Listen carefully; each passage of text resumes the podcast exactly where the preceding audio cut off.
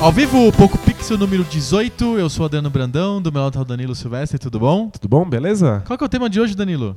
O tema de hoje é o futuro era 8-bit. E o futuro hoje é o passado. Tanto que a gente tá falando um pouco pixel, né? Estamos revisitando essas, essas coisas mortas. O que, que é o que, que é 8-bit que a gente tá querendo dizer de futuro? É os videogames de 8-bit ou os computadores de 8-bit? É, hoje é a vez dos computadores. Muito bom. É, a- na verdade, a gente só criou o Poco Pixel pra eu poder fazer este episódio específico, que é um episódio sobre computadores 8-bit, que é uma das minhas grandes paixões. Esse aqui é seu sonho molhado.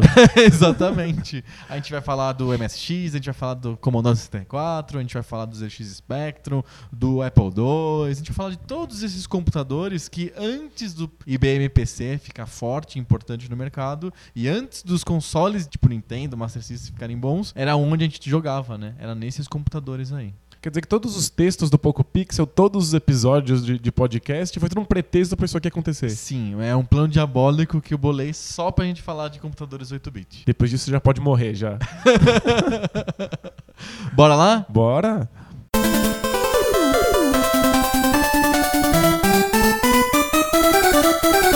Meu primeiro computador foi um computador de 8-bit, foi um MSX Hotbit da Sharp, que meu pai um dia trouxe, de repente assim. A gente morava em Brasília naquela época. De repente eu tava, no- eu tava brincando de bola com a molecada lá de, de Brasília. Você batia a bola? Eu batia bola. Olha Na- só. Naquela época de Brasília eu batia bola, andava de bicicleta, bat- chutava canela. Ou seja, o MSX destruiu sua vida. né? Exato.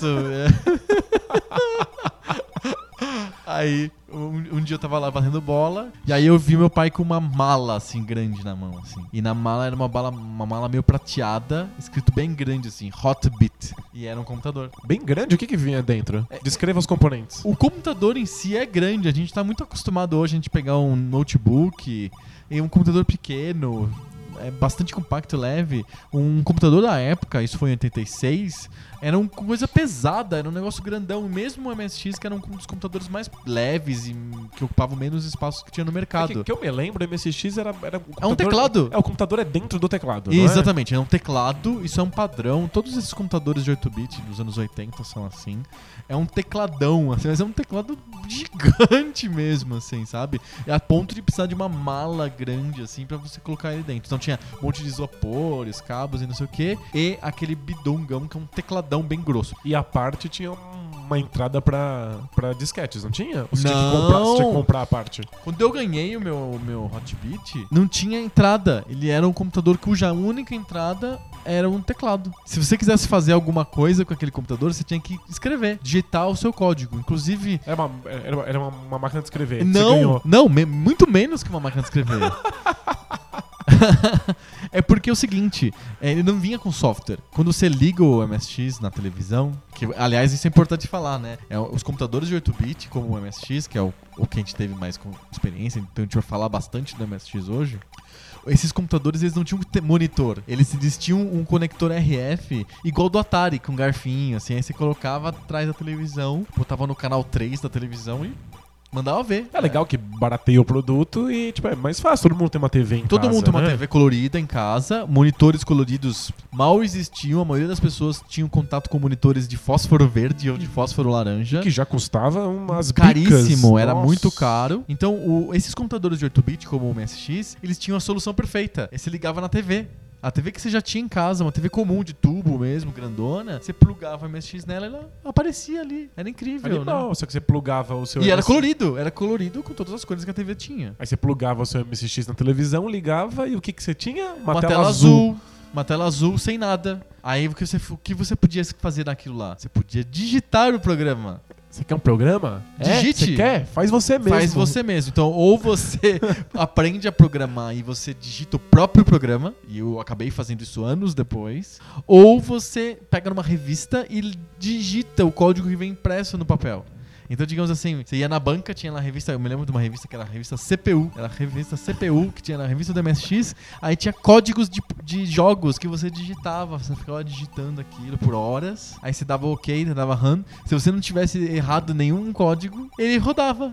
É tipo piano, assim, sei lá, no século XVII, assim, né? É, Você, assim, quer, é, você não- quer ouvir música, é, você tem que comprar partitura e você mesmo toca, né? É, é, exatamente. Então, você digitava, aí você rodava o jogo, aí você quando você desligava o computador, o que acontecia? Sumia, porque aquilo tava na memória só, não tava gravado em lugar nenhum. É uma, é uma lição sobre efemeridade, né? Exatamente. Claro que isso não era.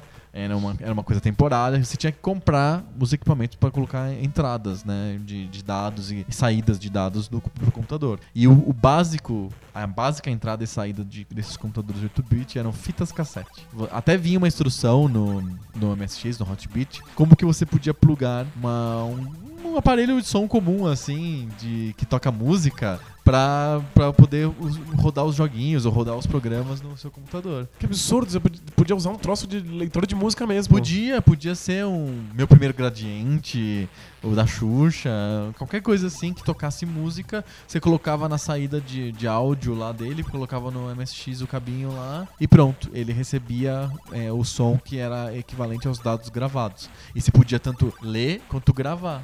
O que aconteceu é que a gente percebeu que tinha um computador que não fazia nada, aí o meu pai, alguns dias depois, comprou uma, um, o que a gente chamava de data recorder, era um, um cassete especial para computadores. Você ficou, deve ter ficado mal empolgado com o computador e não deu pra fazer porra nenhuma Não, com eu ele, né? sabe o que eu aprendi? Vinha um livrinho junto que era Dominando o MSX ou coisa do tipo, e eu aprendi a fazer assim, Color 10, aí ele ficava com fundo preto, Color 8 ficava com fundo amarelo. Você aprendeu a dominar as cores da, da televisão. As cores da televisão, basicamente isso. Foi com a fita cassete é que eu ah, comecei a, a poder gravar e, principalmente, óbvio, né, a carregar os, os programas no, no MSX, né. E tinha uma outra entrada também, que é uma entrada que já vinha com, com o computador, que era de cartuchos. E os computadores de 8-bit da época, todos tinham entrada de cartucho como se fosse um videogame. E os... Tinha cartucho de programa? Ou não? Tinha! Não era só que- de jogo. Eu me lembro como, como meu pai tava mais pensando em fazer eu em aprender a usar um computador do que a jogar, e eu tava só pensando em jogar.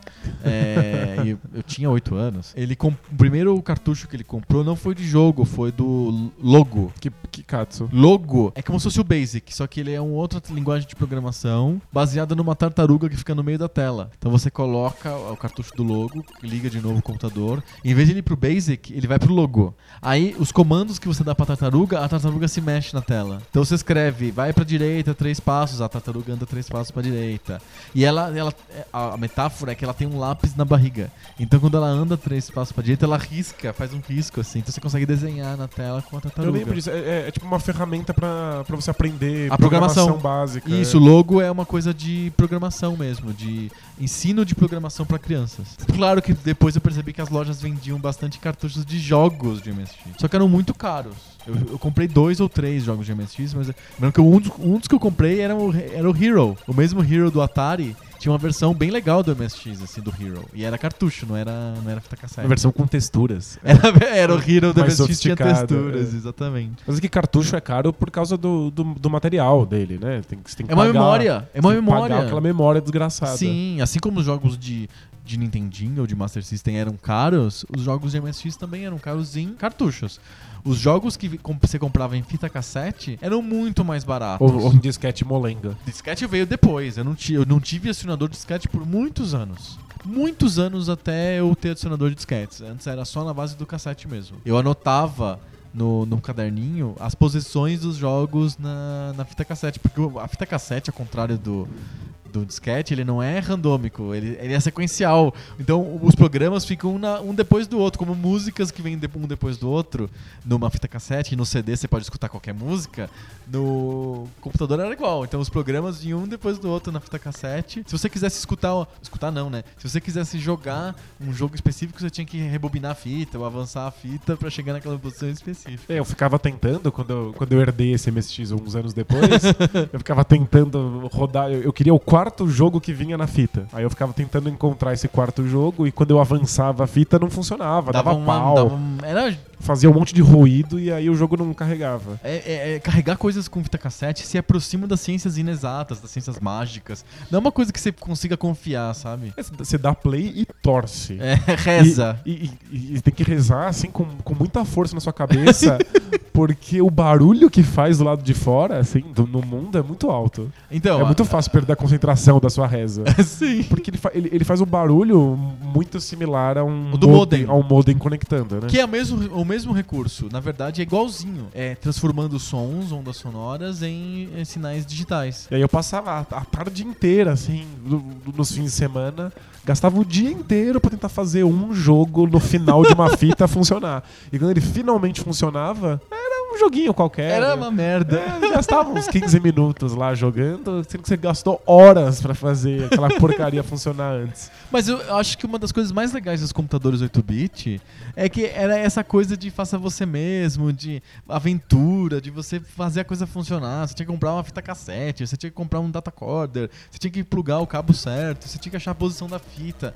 Era um labor imenso assim para você jogar ou fazer usar um programa que era legal, eu gostava, parecia aquele uma- parece que você tá construindo o carrinho, é o carro modelo, sabe? Que você compra as pecinhas, você vai Sim, sim. pintando, vai colando com cola, não sei o que. Ah, usar um computador de 8-bit lembra muito isso. E sabe que parece um contrassenso, mas não é. Obviamente, os computadores 8-bit eram pouco acessíveis perto do, do- da facilidade, da praticidade de um, de um console, de um videogame Você simplesmente 8-bit. enfia um cartucho e joga. É né? só isso, né? Não- Vale lembrar, a gente tá falando de 8-bit, computador 8-bit e console 8-bit. Os consoles 8-bit são de 85, mais ou menos. Os computadores 8-bit têm desde 77. O primeiro computador de 8-bit, o Apple II, ele é de 77.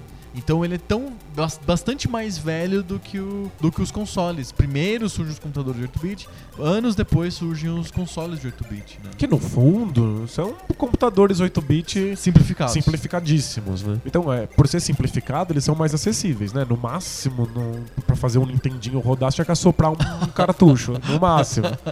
Mas, Ou passar o cotonete, pois é. borracha escolar. Nossa, que escroto, não. É, eu passei muita borracha escolar. Não, heresia. Queima na fogueira quem passa borracha escolar. Mas os computadores 8-bit não são acessíveis, porque você tem que Manjar digitar um monte de programação. coisa, programar, um monte de linhas de comando. Não tinha Espera. DOS ou alguma, algum prompt de comando fosse mais acessível, feito para humanos. Era um basic. Então você entrava lá, você tinha que programar. Se você quer carregar um jogo, por exemplo, do cassete, você tinha que fazer uma linha de código. Load, abre aspas, cas, dois pontos, fecha aspas, vírgula R. E isso carrega o primeiro jogo que o, o cassete encontrar.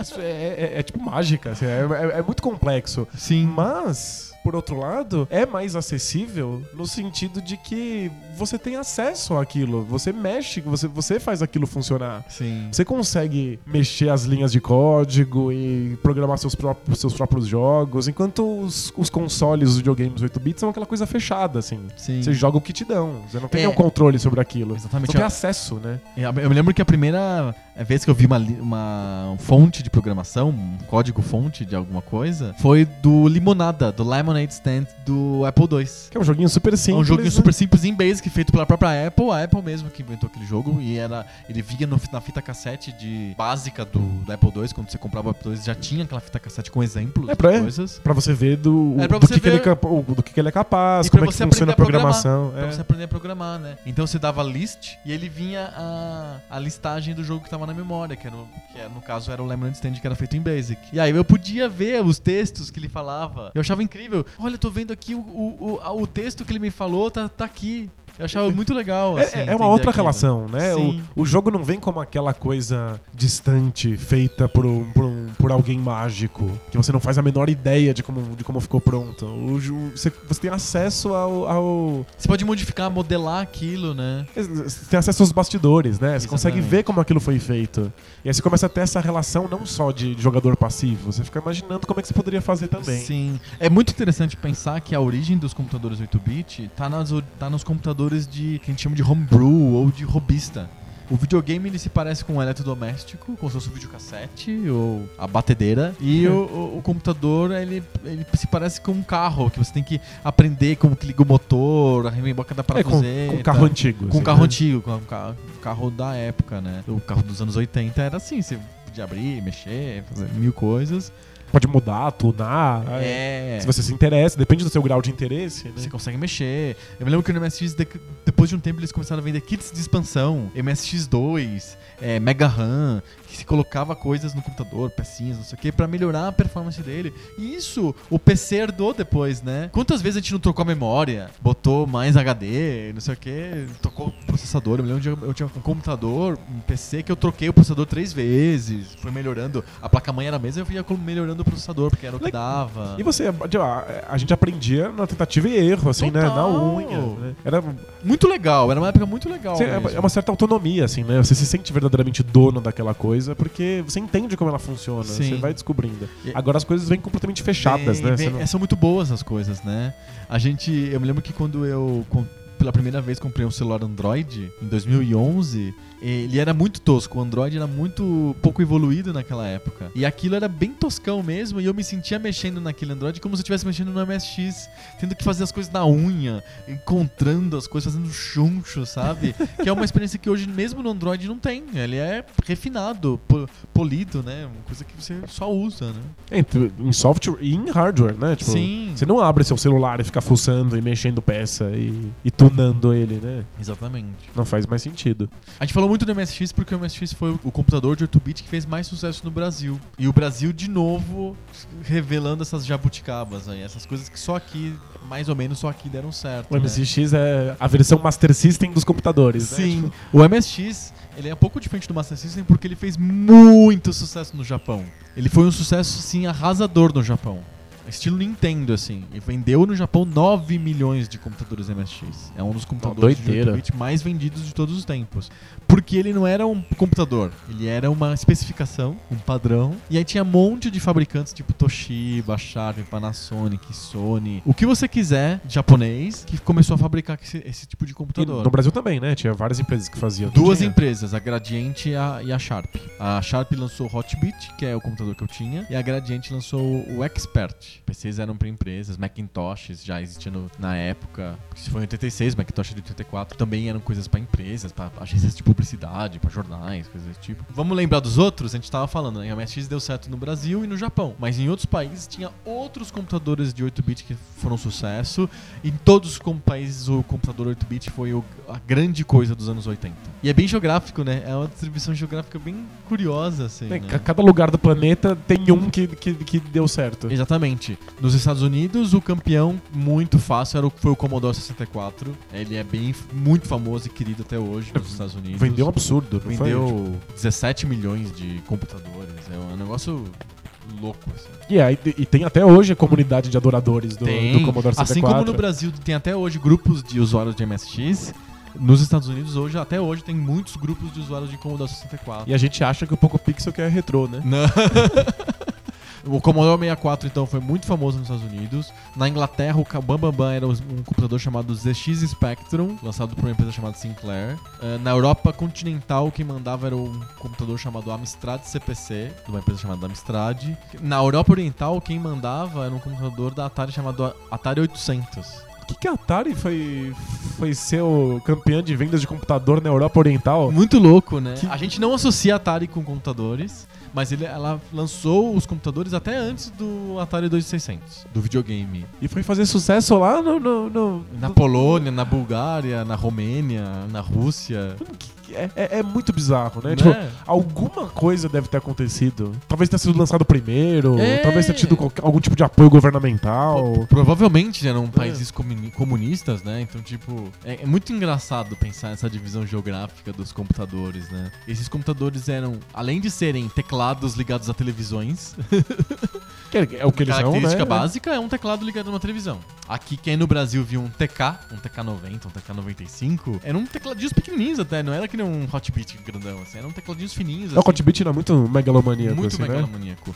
E o TK90, 90 e 95 eram clones do ZX Spectrum. Ah, Eles não eram. Não existia um computador chamado TK90. Eram clones. Vale lembrar que o Brasil também naquela época ainda vivia o momento da reserva de mercado de informática.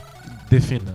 Não podia importar computadores. Não podia? Não. Você tinha que ser uma empresa nacional a fabricar aquilo. Você não podia comprar um, um Apple II da Apple ou Tinha- um MSX da Panasonic. A Apple tinha que fazer no Brasil. A ou- Apple tinha que fazer no Brasil, como a Sharp fez no Brasil o Hotbit. Eh, a Gradiente é uma empresa brasileira, ela fez lá o Expert, mas a- algumas outras empresas resolveram fazer clones em vez de seguir uma especificação. Porque o ZX Spectrum não era uma especificação, era um computador que nem Apple II, um computador trade market, ele era um, a plataforma dele mesmo, assim. O MSX desde sempre foi criado como uma plataforma, como uma coisa aberta, qualquer um Qualquer um poderia aderir. faz. Ah, que nem Android, por exemplo, tem um monte de fabricantes de Android, né? Ou PC, tem um monte de fabricantes de PC. Mas o, G, o ZX Spectrum brasileiro Não, era, era, era pirata, Piratex, era né? pirata, entre aspas, era um clone. Enfim, era, uma- era um clone brasileiro chamado TK. E teve várias versões do TK, TK90, TK95 e assim por diante. E aquele era um clone do ZX Spectrum inglês.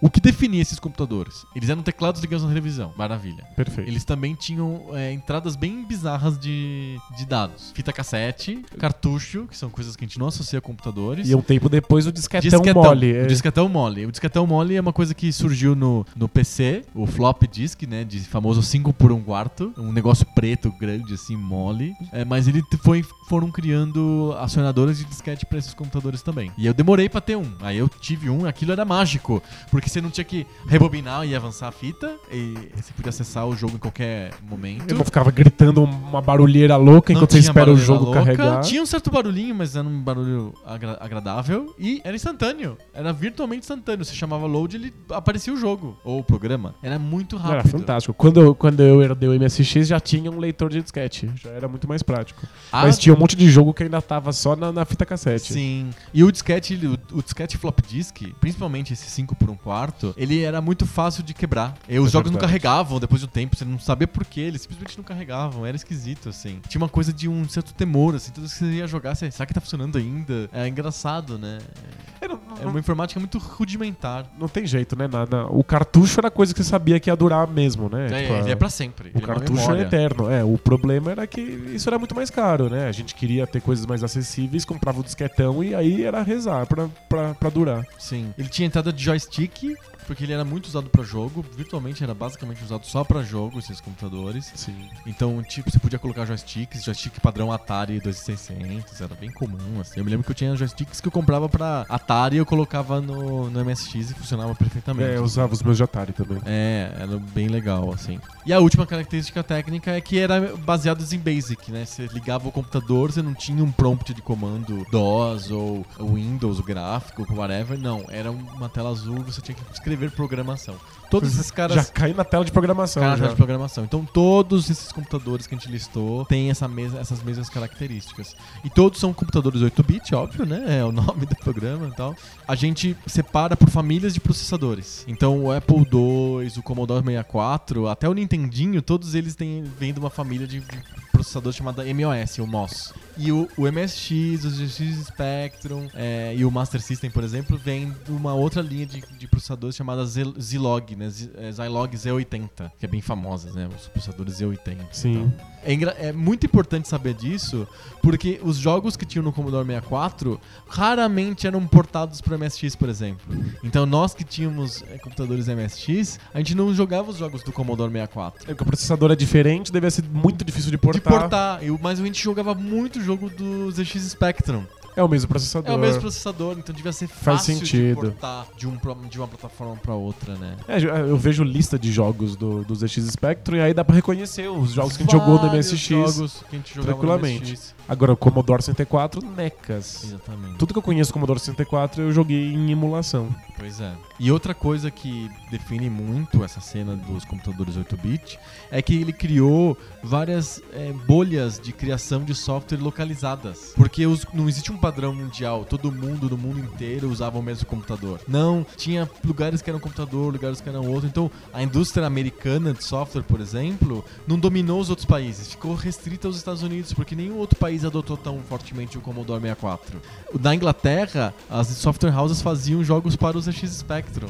Não tinha outras de outras empresas de outros países fazendo jogos para o ZX Na Spectrum. Polônia, fa- faziam Fazendo jogos. Pro, Amstrad, pro, pro Atari 800 e assim por diante. Então é bem engraçado você pegar assim o- o- os jogos principais de cada um desses computadores, eles são mais ou menos regionalizados. Isso é fantástico. E o- os, os jogos são criados na língua do, do seu próprio país, né? Tipo, Também, não são todos em inglês. a gente com o MSX, a gente. Quantos jogos que a gente não jogou que eram jogos em espanhol? Muitos, muitos. é. Nossa, um monte, assim. A gente a- aprendeu que era, como que é? Para empezar, prima, espaço, sei lá. É, tipo... E Patada. A patada. Tinha um jogo que era um jogo chamado After the War, em inglês. Que era um jogo de uma produtora espanhola chamada Dynamic. E essa, esse jogo era um jogo de luta e você podia configurar o teclado. E aí ele te dava as ações e uma das ações era o chute. E era, Era patada. patada. Escolhia qual, qual botão você queria apertar pra que ele desse uma patada. Dá uma patada.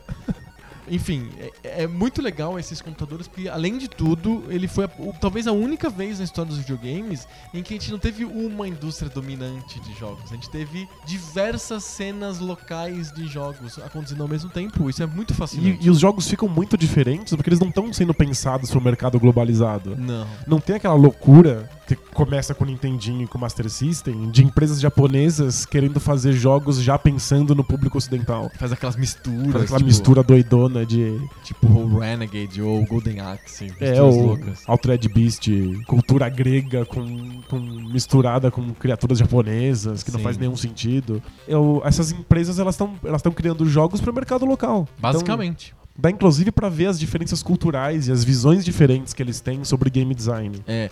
analisando esses Total. esses, esses computadores diferentes. Dá pra gente analisar das, do- dois aspectos. Dá pra analisar dos- do, aspecto técnico e de gameplay, que são muito diferentes de um país pra outro. Nossa, muito. Muito. E dá pra pensar nos temas também. Então, tem um jogo que eu, eu acho super paradigmático. Até escrevi um post, um post no Poco Pixel sobre ele, que é um jogo de, de Spectrum chamado El Capitán Trueno, que é um jogo espanhol, óbvio, né? Que é baseado num quadrinho espanhol dos anos 60. Aqueles personagens, o, o Capitão Trueno, o Crispim, o Golia, são personagens de quadrinho espanhol. É, é de um quadrinho que é muito local, que nenhum outro país conhece. O Asterix, a gente pode dizer que é mais global, saiu da França e foi para outros países, mas o El Capitán Trueno é muito espanhol. Completamente. A, a gente só tem acesso a isso porque os jogos em espanhol vinham pro Brasil Por, por, causa. algum motivo. Provavelmente por causa da, da, da familiaridade da língua, assim, né? Uma certa proximidade da, da língua latina. E a Mas gente recebia esses jogos espanhóis com um personagem que a gente nunca tinha ouvido falar. A gente nem sabia que era um personagem fora do videogame. A gente achava que era uma coisa de videogame. eu né? também, achei que na época eu era moleque, achei que tinham inventado pro jogo. É pro jogo, né?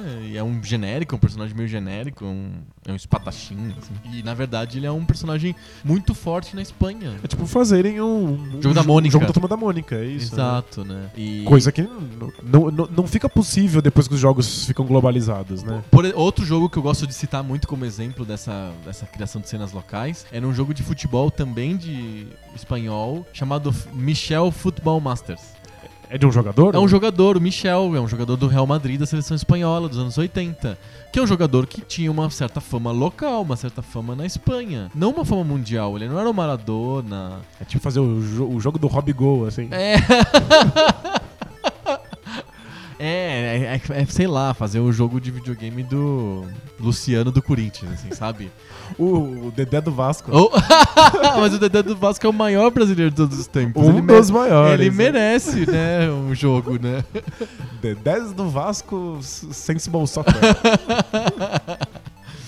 Então tinha um jogo chamado Michel Futebol Master, porque ele era um jogador local. Hoje é impossível você pensar num jogo do Dedé do Vasco ou do Luciano do Corinthians, sabe? Tipo, Mas é que- tem é- sentido. É que tem, um- um- tem uma coisa muito importante sobre esses jogos da, da, da geração 8 bits, é que eles são, eles são mais fáceis de fazer. O seu investimento financeiro neles é muito menor. Sim. Então é viável você criar um jogo para um, pra um pequeno grupo de pessoas, pra um pequeno Muitas nicho, vezes né? são jogos feitos por uma pessoa. Sim, É o time de um. um time de um. É, ou de duas, um par, um cara que é mais artista, outro cara que é mais programador. Não é um time de milhões de dólares, que nem os jogos de console hoje. São jogos bem artísticos, entre aspas, bem individuais, assim. Sim, então isso, isso viabiliza os temas locais e também a experimentação, né?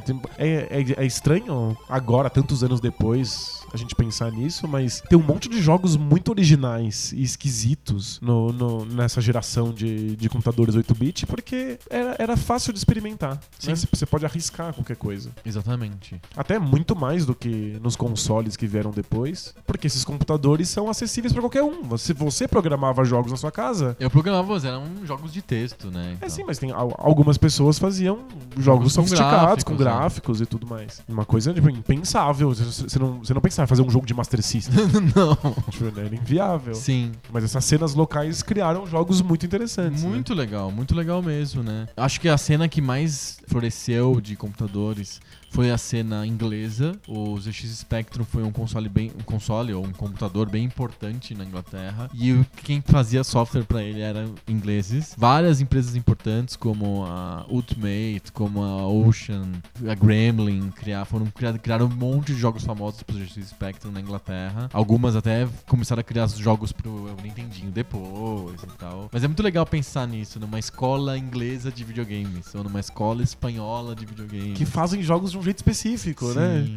Ó, por exemplo, na escola inglesa. Uma coisa muito interessante da escola ing- inglesa é que elas, eles inventaram um jeito de jogo de puzzle, de juntar elementos e tal, que era o que eles chamavam de técnica filmation, que era uma coisa meio isométrico. Você tinha uma visão isométrica, geralmente preto e branco, ou cor e preto, assim, tipo amarelo e preto, É, né? verde e preto. Poucas linhas, É, quase nenhuma cor. Só né? um outline das coisas, uma coisa meio que só o contorno dos objetos. Só que ele era uma visão meio 3D porque ele era isométrico. E aí você tinha que entrar num lugar fechado, tipo um labirinto, e descobrir itens, juntar coisas, pular. Era uma mistura de plataforma 3D com puzzle, muito louca.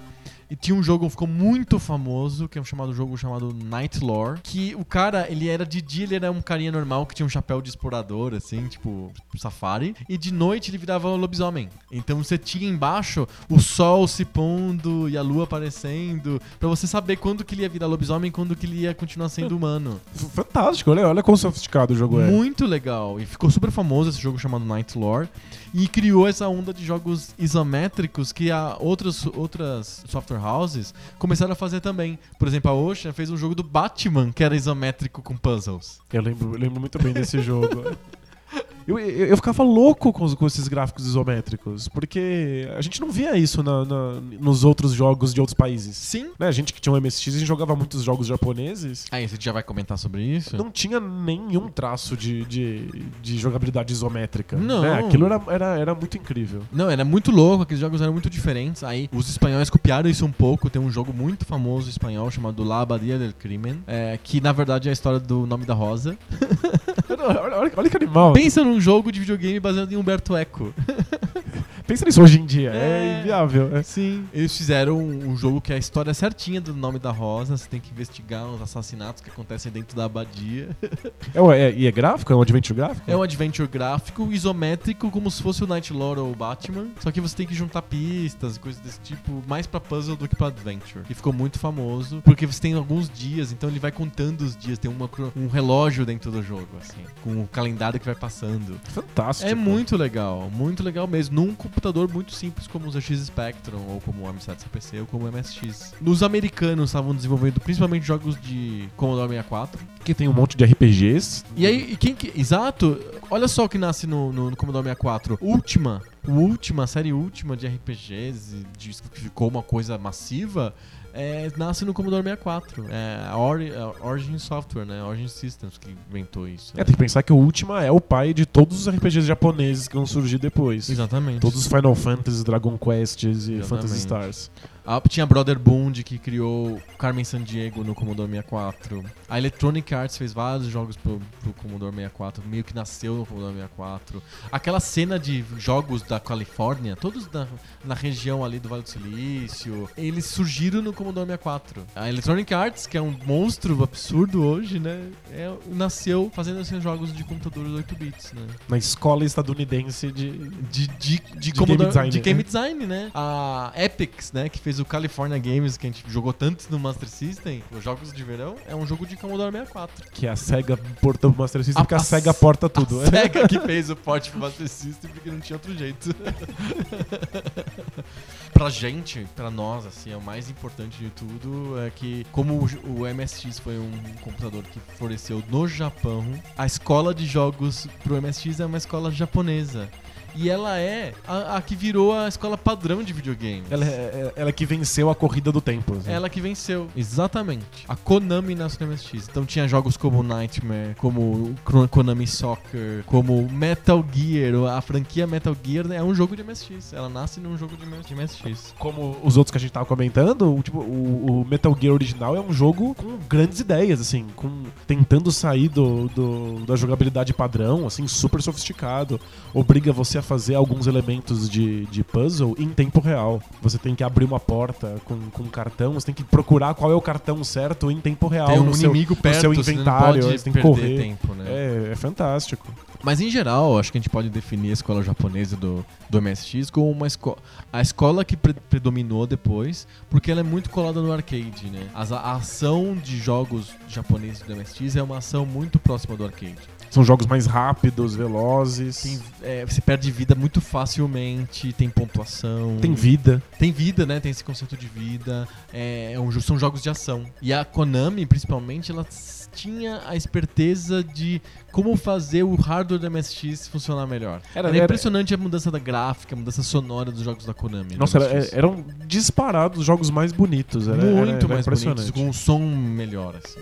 É porque os, os outros jogos, principalmente por conta das outras escolas de game design, são jogos muito mais lentos, né? Sim. Com, com gráficos bem simples, poucas linhas. Ou o um contrário. bem, bem devagar. É, ou, ou os jogos espanhóis, por exemplo, que eles adotavam essa coisa de ser um jogo quase preto e branco, com gráficos bastante elaborados, assim, bonitos, só que muito lento.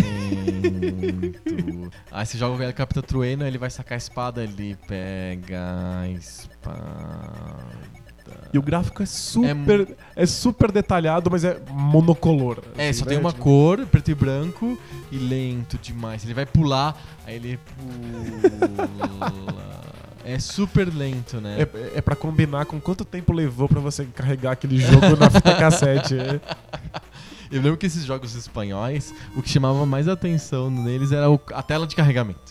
Como que as- os, os cassetes demoravam muito mesmo pra carregar, então eles faziam telas de carregamento super caprichadas, assim. e eles eram europeus, né? Ele tem uma estética diferente da estética dos Estados Unidos ou do Japão. Então eles tinham aquelas capas, tipo como a gente já comentou no programa sobre clichês, aquela estética meio metal hurlan, né? Aquela é, mulheres Do, do heavy metal, né? é, da revista Heavy Metal. Então, tipo, mulheres espaciais, uma coisa esquisita, meio Conan, meio. É, é uma coisa meio medieval, meio sci-fi É, e, super detalhado. super detalhado, né? Porque o desenho, né, típico da, da, da Metal Hurlan era muito detalhado, não era cartoon, era pintura a óleo. Aí se você olha aquela tela e fala, caralho, Nossa, o que jogo, incrível! o jogo vai ser incrível. E de repente começa aquele jogo lento. com uma cor só. Sim. É, é mais ou menos que nem fumar um baseado e assistir TV preto e branco, assim. É um negócio assim. é- É zoado, assim. Tente em casa essa É. experiência, relate se é igual. E aí depois a gente botava um jogo da, do, do- da, Da Konami. Konami e era Aceleradíssimo. Era o oposto. japonês. Então eram os gráficos eram bem rápidas. simples, super simples. Só que precisos, perfeitos, assim. Tipo, o bonequinho do Nightmare era um, um viking pequenininho. Mas ele era bonitinho, não era detalhado, ele era bonitinho. E aí ele é rápido. Ele andava rapidamente na tela e fazia milhões de coisas, tinha um monte de inimigo. Um monte de projétil pra tudo quanto é lado. Era legal, era um bullet hell no MSX, cara. O Nemesis, ou Gradius, dependendo do país, muda o nome do jogo, era um bullet hell de MSX incrível. É incrível. Era muito bom o Nemesis. Música boa, com gráficos simples, mas super adequados. Os japoneses conseguiram chegar no ponto certo, assim, por isso que eles venceram a, a guerra, né? Por isso que eles conseguiram dominar o cenário de videogames daí em diante, né? Mas o, o problema dos japoneses terem vencido a guerra é que um, um monte de outros tipos de jogo foram deixados pra trás. Sim. né, de- o modelo europeu de adventures lentos, de jogos, até jogos baseados em livros, né? Tipo, Sim, Humberto Eco. Humberto Eco, resolver puzzles, esse pacing lento do, do jogo, porque a gente tira sarro do pacing, do- de, de quão lento é o jogo de ação espanhol. Sim. Mas é que tinham outros jogos lentos que não eram jogos de ação, e eu gostava de que eles fossem lentos, Ah, né? acho que tem um jogo francês, né? O, o L'Héritage, que a gente chamava de La Herância, porque era em espanhol e era com erro ainda de grafia, né? Tava escrito no, no disquete lá, La Herância, mas é, é La Herência, né? Alguém escreveu errado, a Alguém gente se escreveu errado, a gente continuou falando La Herância. Mas o La Herência é um, é um- ou L'Héritage no original, é um jogo da Infogrames, que é a mesma empresa que fez o Alone in the Dark mais pra frente, Tatu. Aquele tatu 3D rodopiante É, Tatu jogo. 3D. E eles fizeram um jogo que é um adventure em primeira pessoa, com jogabilidades que mudam durante o jogo, é muito louco. Se você pensar bem, é, é mega louco, assim, É, não, o, no- no- o L'Héritage. No post do Lairance eu falei que, tipo, inclusive o modelo que ele, que ele tem de, de apontar e interagir com o cenário foi o modelo que venceu. É um modelo que ainda existe até hoje nos point and clicks que Telltale saem da do- vida. É, é, é impressionante como esse, esse modelo de adventure gráfico floresceu na Europa, né? Sim. E o modelo japonês apagou isso. A gente acabou associando esse tipo de jogo com computadores. Sim. Simplesmente porque o modelo de jogos de computador japonês foi o que, o que acabou aparecendo nos consoles japoneses, né? No, no Nintendinho e no Master System. Depois que essas duas empresas, que a Sega e a Nintendo, dominaram o, o mercado, levou muitos anos para aparecer outros concorrentes, né? Exatamente. É, esse modelo japonês foi realmente muito dominante.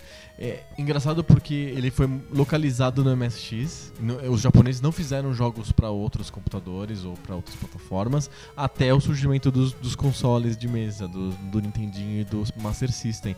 Então os americanos, os europeus receberam esses- essa jogabilidade japonesa depois pelo, pelos consoles, mas ela já existia igualzinha, a mesma coisa no MSX. O Nightmare, o Nemesis, o próprio Konami Soccer são exemplos perfeitos de como seriam os jogos do Nintendo depois. Às vezes melhores, né? Às vezes, muitas vezes mais bem acabados, melhores, assim. É, os, os da, os da Konami, sem dúvida. os da Konami super bons. Mas é- é- é- foi um fenômeno tão forte no Japão, MSX, que mesmo empresas que a gente não associa à criação de jogos em si, tipo Casio, Ou até a Sony. a que- Sony, né? né, que, que foi- só foi fazer jogos muito, muito, depois. depois, fizeram jogos pro MSX. Todo lembro- mundo queria essa boquinha, né? Exato. Eu me lembro de um jogo do da Casio que pra mim era muito fascinante, eu achava muito incrível, que é um jogo chamado A Pedra da Sabedoria. Era The Stone of Wisdom, é, só que é, Alguém traduziu, alguém traduziu e o jogo que eu tinha era em português. Era se a gente ligava aparecia escrito assim, A Pedra da Sabedoria. E não tinha o logo da Casio. O cara tirou o logo da Casio. Que safado. Safado. E era um jogo que eu me lembro até hoje da música, tá na minha cabeça, nunca, acho que nunca vou esquecer.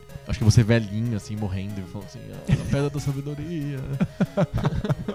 Mas é bom o jogo? Então, ele lembra um pouco o Zelda, assim, que você vê um bonequinho de cima pra baixo, você vê, tipo, uma visão satélite, assim, do, do cenário, e você tem uma espadinha, assim, você dá espadadinhas, assim, em monstrinhos e objetos que tem no cenário. Você dá espadadas nas paredes pra abrir, abrir portas, pra abrir espa- espaços. E lembra um pouco o Zelda nesse sentido, quando você tá dentro de um, de um De uma ambiente dungeon, fechado, de uma é. dungeon. É, só que é dentro de uma pirâmide egípcia, e você tinha que achar a tal da Pedra da Sabedoria. E você tinha que coletar pedras que davam inteligência, força, agilidade, não sei o Pô, que. que legal. É, tinha essas coisas assim, né? E era bem bacana. E, e era difícil, era um jogo bem difícil. Tanto que eu descobri, eu consegui capturar alguma coisa, mas eu fiquei bem longe do final. Outra coisa do game design japonês. Os jogos são difíceis. É, exato. Os jogos são sobre você suar as bicas, morrer milhões de vezes. Nossa, era muito difícil o jogo Eles da têm um- Pedra da Sabedoria. Eles têm um modelo mais arcade, né? Exatamente. Sem E sombra de dúvida, o jogo mais difícil que eu jogava no MSX era o, o Nightmare, né? Nossa, Era- o Nightmare era um Era pesadelo. um, era um bullet hell. Pois é, né? O, o nome já te avisa. Eu não sabia. Em inglês não, não, não sabia que eu tava sendo alertado. O Nightmare é, é safadeza, porque é um nome trocadilho, né? Ele é mistura um pesadelo com cavaleiro. Você é um cavaleiro, Sim. né? Mas era, era dificílimo, era absurdo. E os, os outros jogos, especialmente aqueles jogos lentos espanhóis que a gente jogava, Você terminava em 10 minutos. era super fácil,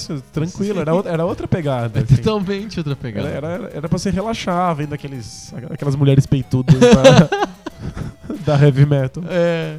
O. Eu lembro do jogo Fantes, né? Que era com a mulher peituda. Você controlava a mulher peituda, inclusive.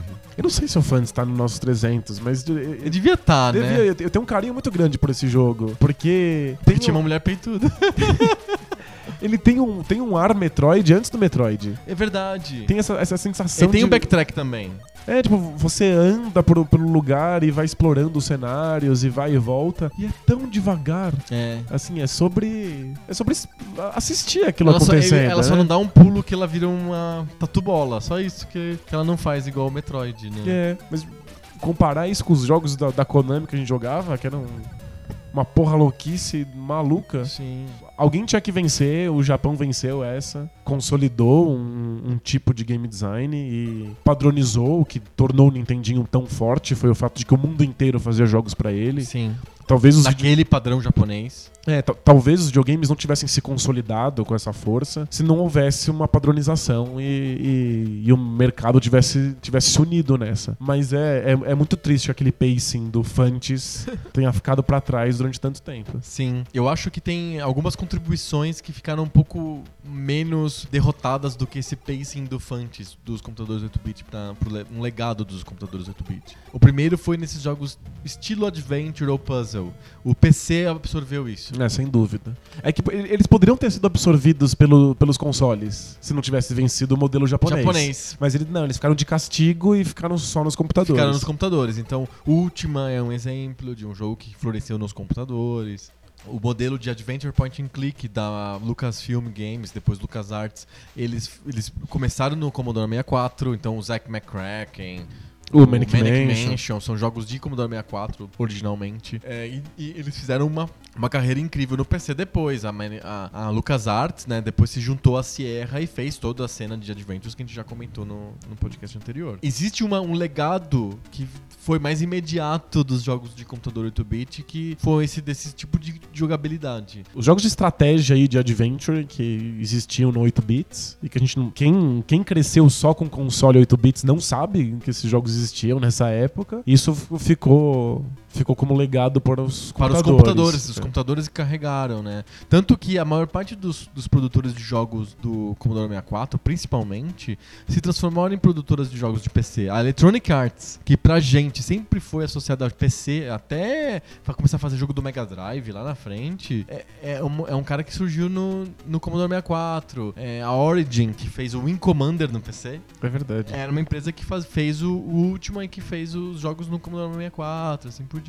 O que aconteceu que foi pra mim triste é que com os japoneses indo com tudo nos consoles e os americanos indo com tudo no PC, o- as escolas, outras escolas regionais acabaram perdendo, sumiram, desapareceram. Mesmo no PC não tem tanta escola europeia de jogos. Teve, depois teve o, o Out of This World, né? Que é um jogo francês, É, os, né? o- os franceses são, são um asterisco nessa história, né? A escola francesa se segurou durante muito tempo nos computadores, né? Sim. A In- Infogrames. Infogrames. Eu gosto de falar de... de- É, é, a tendência que a gente tem é de chamar é, de infogrames, a gente acha que tem a ver com games, não tem nada a ver. que alguém escreveu errado. É, Foi, a, a Infogrames continuou fazendo jogos para computador, inovou muito, criou... Alone in the Dark. Alone in the Dark é, é um jogo completamente fora da curva, muito importante na história dos videogames. E o pessoal do Out of This World, né? Quem, é- qual é o nome do criador? O, o Eric Charry. Aham. Continuam com esse legado, né? O, o David Cage, o Davi KG, se se você gostar de fazer biquinho. É, Que, que fundou a Quantic Dreams, que ainda faz jogos narrativos bastante diferentes do, do, do modelo do Adventure atual. A, a França Tem, resistiu. uma, tem uma É, resistência francesa. eles, eles- eles conseguiram, mas as, as outras, as outras cenas menores Desapareceram. Desapareceram. Cena espanhola, cena holandesa, alemã. E eu acho que os jogos vão ficando mais difíceis de programar, vão ficando mais caros, fica mais Sim. difícil você sustentar uma, uma, uma cena pequena, né? Exatamente. A gente não falou do, do Apple II, muito, assim. No Apple II surgiu um cara bem importante pessoal dos videogames, que é o Jordan Mechner. Ele era estudante e ele criou o, o Karateka. Animal. O Karateka foi praticamente o primeiro beat'em up. Ele é um pouquinho depois do Kung Fu Master, que é um jogo japonês. O Karateka, ele pode ser categorizado é, como um jogo, um jogo que tem aquele movimento rotoscoped, sabe? Ele, ele pegou fotos do o instrutor de karatê dele e, e- e fez o personagem do, do jogo fazer aqueles mesmos movimentos das fotos do instrutor de karatê. Então por isso que ele tem uma- um pace mais lento mesmo. Ele é- o, o lutador bate com devagar, ele soca devagar. Não é porque o Apple II é lento, também é, mas é porque ele queria dar aquele realismo pro videogame. E desde era- sempre. Na época era ultra realista. Eu Era- lembro que o que mais me espantava no Karateka, fora o fato de você estar entrando num lugar, e por algum motivo eu sempre achei fascinante o aventureiro que chega de algum lugar e entra num templo que tem milhões de lugares diferentes. Eu achava, na minha infância, eu achava isso incrível. Que legal. assim. o cara que entra no lugar, assim. Eu acho que é um trope de, de filme, né? É o Enter the Dragon, que é o filme do Bruce Lee, chama Operação Dragão em português. É basicamente isso. Ele vai entrando num lugar que tem milhões de salas ocultas e coisas desse É, o tipo. Bruce Lee tem um filme incompleto que ah, encontraram agora as fitas e assistem os pedaços, que é simplesmente ele subindo os andares de um De um lugar. de um, de um pagode é, budista, ele vai subindo e enfrentando todo mundo que tem dentro. É, Sim. é um trope comum mesmo. né? O próprio Indiana Jones e o Tempo da Perdição é sobre isso, né? Eles entram no tal do Tempo da Perdição, lá pela metade do filme, mais ou menos, e eles ficam explorando aquele lugar lá até sair, né? Era isso que te impressionava no Karateka. É, eu adorava essa coisa no Karateka e também gostava muito que ele não, ele não tava em posição de golpe o tempo inteiro. Ele tava relaxado, o personagem era relaxado, e quando ele tinha que lutar, você tinha que apertar um botão pra ele oh, ficar em posição de golpe. Ele é fantástico. É, te- te- tem essa coisa bem realista, inclusive nessa mecânica, né? Sim. Tipo, você tem que se colocar em posição de luta. Exatamente. Não é um jogo japonês em que qualquer botão que você aperta já Ação sai, louca. sai um golpe louco e mata alguém, né? Era, era, era outra pegada. E aí, o Jordan McNair fez um puta sucesso com o Karateka no Apple II. E aí ele demorou um tempo, mas lançou o, o Prince of Persia. Que esse eu acho que todo mundo que tá escutando jogou. Foi um jogo que fez um sucesso violento no PC. E que também é lentaço, né? É super lento e ele não surgiu no Apple II. Embo- Embora ele tenha feito sucesso no PC, ele carrega todas as características do Apple II. Ele é lento, ele é tela por tela, ele não é um fluido que nem o Mario, por exemplo. Sim. Ele é tela por tela, então você resolve um, um obstáculo, vai, tem outra tela que você vai ver outro obstáculo, tem aquele movimento lento do, do personagem principal, ele, ele se agacha, ele pega a espada, ele pula, dá- precisando, ele precisa de impulso pra pular, ele fica pendurado nos abismos. Tudo isso ele dizem diz a lenda que o Jordan McNair pegou de fotos do irmão pequeno dele. Ele fez o irmãozinho dele ficar fazendo essas micagens todas, ele pegou as fotos e transformou isso no videogame igual ele fez no Karateka. Legal, porque são, são movimentos Naturais. É. E tem um, tem um suspense específico, assim, porque leva um segundo até você conseguir o momento, assim, do corpo pra pular. É verdade. Você fica sempre pendurado nas coisas, assim, aquela coisa devagar. Você, você tá pendurado e tem espinhos embaixo de você, sempre os espinhos, né? Vai saber por Sempre quê. tem espinhos. Mas aí você fica pendurado em cima dos espinhos, aí você coloca pra cima pra ele fugir dos espinhos, ele leva um tempo até ele conseguir pegar todo, o- todo o peso do corpo e jogar pra cima. Sim. Então, tipo, é, é, uma, é uma coisa lenta, meio maçante, mas era.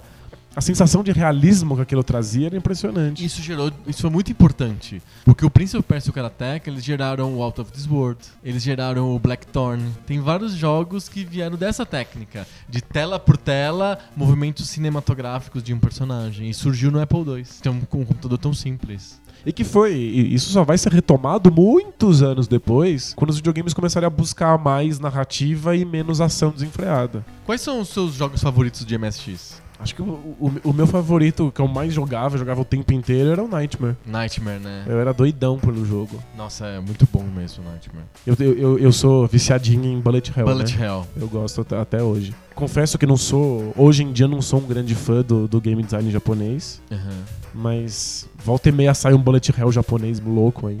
E eu jogo sempre. O Nightmare é um Bullet Hell vertical, né? Sim. Eu gostava muito do Nemesis, que era um Que era horizontal. o né? o Bullet Hell horizontal era muito interessante também. Gostava bastante desse jogo. O jogo que eu mais joguei no, no MSX e acho que na minha vida é o Konami Soccer. O Konami Soccer era fantástico, O né? Konami Soccer era um jogo de futebol com seis jogadores na linha, mais o goleiro, todos gordinhos de bigode, idênticos. Eram irmãos gêmeos, assim, se- séptuplos. E to- todos com uma arte Konami, assim, né? É, tinha um desenho Konami, né? Todos os jogos que tinham humanos per- perfeitamente visíveis, eles eram mais ou menos parecidos. assim. Como os da Nintendo foram depois, né? Os, É, os humanos verdade. do Nintendo tinham um jeito de humano no Nintendo. Os humanos Konami também tinham jeitos de humanos Konami. Uma, uma assinatura, assim. Exatamente. Eu gostava muito do Konami Soccer, eu aprendia a jogar, aprendi a fazer gol, aprendia as técnicas que tinham, as táticas disponíveis pra você conseguir. Era um jogo tão simples de futebol e era extremamente divertido. Tinha um monte de outros jogos de futebol no MSX, espanhóis, ingleses, tinha um inglês, era o Match Day Soccer. Era horrível. O Michel lá da Espanha era péssimo, você não conseguia jogar aquilo. Mas é que o, o- meu palpite é que os, os outros, a, a escola europeia, tava tentando fazer um, um futebol realista, assim, uma simulação de futebol. Sim. Só que com as limitações monstruosas do, do- Dos, 8 hardwares, né? é. Uhum.